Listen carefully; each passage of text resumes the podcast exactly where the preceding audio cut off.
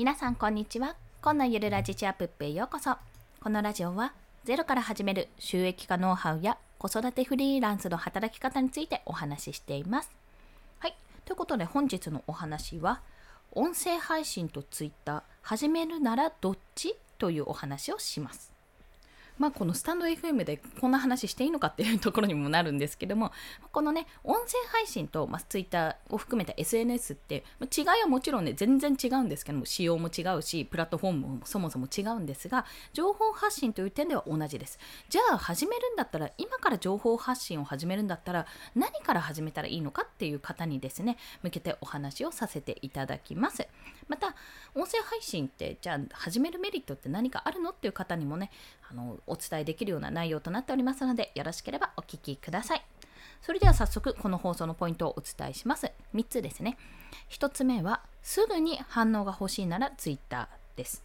2つ目は競合が多いがバズる Twitter かもしくはゆったりだが確実なファンがつく音声配信、まあ、その違いのお話をしております。そして最後がどちらも長い目で見ることが必要というお話です。こちらの3つについて1つずつ解説をしていきます。まずですね、すぐに反応が欲しいなら Twitter ってとこなんですけども、えっと、圧倒的にですね、ユーザー数が違うんですよ。それは Twitter のユーザー数の方が圧倒的に多いわけなんですね。で、まあ、Twitter 自体にもフォロワーさんが500人だけな超えるとあのクラブハウスのような、こう、なんだっけ、名前忘れちゃったけど、あの、ツイッター内で、スペースだ。あの、お話できる、音声で話ができるっていうことも、あの、そういったサービスもできたので、じゃあツイッターやって、そこで音声配信ができるならそれでいいんじゃないっていうふうに思われる方もいらっしゃるかと思います。で、まあ、ツイッターは何がいいかっていうと、140字以内っていうことで手軽にできるのと、まあ、画像付きツイートも送ることができるそして何よりユーザー数が多いので、まあ、伸びたらバズるっていう現象が起こりますで音声配信にはバズるって現象は基本的にないんですよ。あんまり。見たことがないですそこ、まあ、の金婚西野さんみたいに常にねもうすでにフォロワーさんがたくさんいて毎日毎日すごく聞かれているって方はもちろんいますけども、まあ、バズるってその放送によってバズるというよりはやっぱりその緩やかにこう伸びていくのもそうだし今日はそこそこ昨日のは割とみたいな感じでねそんなにこう大きな波が立たないわけなんですよ。でやっぱりそのなんかやるにあたって情報発信するにあたってあやっぱり反応が欲しいよなとかなんか効果が見えないと嫌だなっていう方はまず SNS から始めることをお勧めします。そちらの方がやっぱりユーザーが多いので圧倒的に反応があります。まあありますっていうかないんだけどね。一番最初は全然ないですよ。どっちもそうなんですよ。全然ないけど圧倒的にあのバズったりする、まあ、その反応される可能性が高いのは Twitter とかの SNS そっちの方が先です。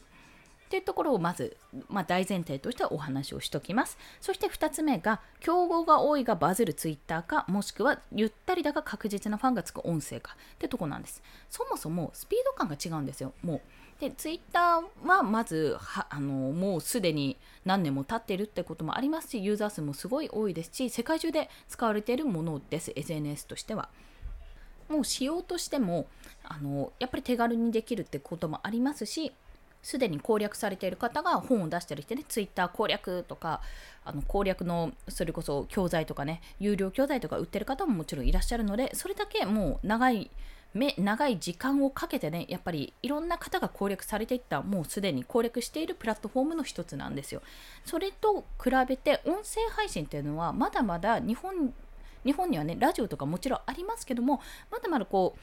他なんていうのかな一般の方がラジオをやるラジオというかこの音声配信をするっていうことに関しては始まったばかりなんですよね。業界としては。まだ浅いというかもう数年ここ数年の話なんですよ。だからこそやっぱユーザーもまだまだ増えてはないですしそのツイッターとかと比べると増えてないですしやっぱ音声っていう仕様上ツイッターのようにパッと見てあこれいいねって感じでやれるものじゃないじゃないですか。こうじっくり聞いてあよかったらいいねだったりあの聞いたけどやっぱりちょっと微妙だなと思ったら途中で離脱するとかそういった形になりますよね。やっぱ時間をかけてそのコンテンツを見る見るというか聞くということなので、まあ、ちょっとそれに関しては YouTube に近いものがあります。でまた YouTube と違うのは YouTube よりも全然バズらないんですよ音声配信って。というのはそもそも聞いてる人が少ない。そうそもそも聞いてる人が少ないしエンタメ的要素な部分で聞いてる方は多分多分というかのボイシーとかスタンド FM もそうかもしれないんですけどもあまりね聞かれてないんだと思うんですよね。えっとバッチリ2つに分かれると私は感じているんですよ。まあ、実際に私があの実家の家族と兄弟たちと話をしていて、まあ、そこの経験上っていうのもあるんですけどももともとエンタメ要素の強いラジオとか「オールナイトニッポン」とかを聞いていた人たちはどちらかというとエンタメ要素の強い意味合いで聞くんですよね。まあ、ラジオの延長線上として聞いてるんです。で、私のようにラジオはあんまり聞いてなくて、聞いてあ今まで聞いたことあるけど聞いてこなくて、音声配信という新しいプラットフォームとして聞いてるって方はどちらかというとビジネス系とか勉強系とか自己啓発系とかそういった話を聞く傾向にあると私は踏んでいるんですよ。っていううん、踏んでいるしなおかつそういうデータもねどこかにあったんですよねちらっと見た記憶があるんですね。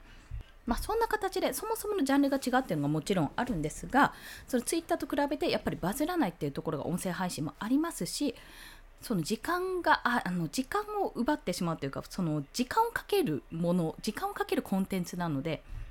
なかなかこう定着しにくいってところがあるんですよ。もうそれを聞くんだったらいや Twitter 見ようとかそれ聞くんだったら YouTube 見ようとかそんな形にもなりますしで音声聞いたところでもう時間っていうのも限られてるんでこの通勤時間中に聞くのはもう決まってますって。リスナーさんはこの人とこの人とこの人の音声を聞いてますって形だとやっぱりそれ以上にあじゃあ新しくこの人聞こうっていうふうにはならないんですよね。そこが難しいところ。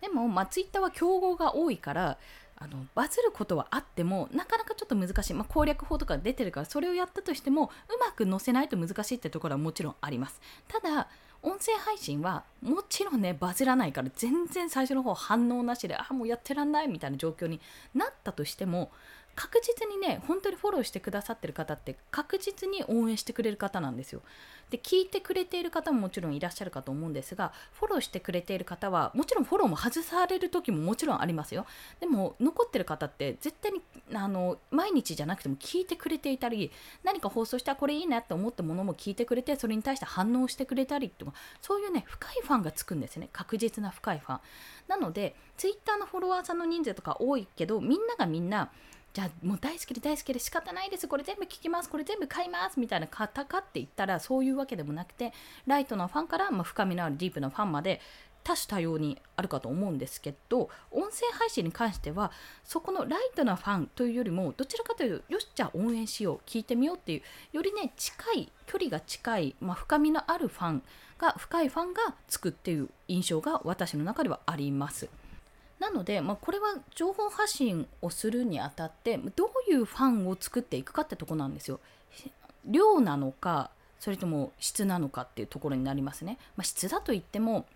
ツイッターのフォロワーさんが質が低いとかそういったことではないんですよ。ただ、よりね、こう、応援してくれる、応援してくれる度合いじゃないですけど、より距離が近いのはどっちかっていう話になりますので、まあ、そこに関して、あ、自分はより多くの人に届けたいから、やっぱりツイッターを中心にやっていこうって思うのか、それとも、一人でも多くの人に届けたいって思うからこそ、音声配信にするのかっていうのは、またそれぞれ戦略が違いますので、そこはどちらか選んでいただいたり、もしくはどっちもやってみみるっていうのも一つの手でございます。そして最後がどちらも長い目で見ることが必要ってことです。これはどちらもあのすぐにどうにかなる問題じゃないってことですね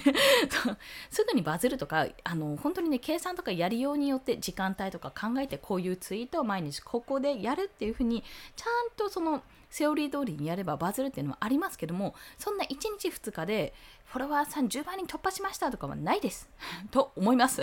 私は見たことがない。少なくとも。炎上方法とかになったらなるのかもしれないですけどもとにかくねそれだけねやっぱり難しいわけですよ。いろんな人に届けるってこと自体が。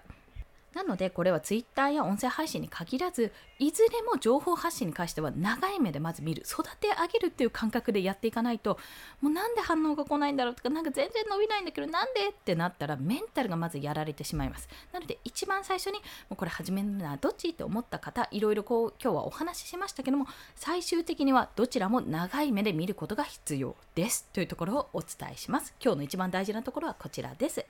はい。ということで、本日は音声配信と Twitter、始めるならどっちというお話をしました。1つ目は、すぐに反応が欲しいなら Twitter がおすすめというところ。2つ目は、競合が多いがバズる Twitter か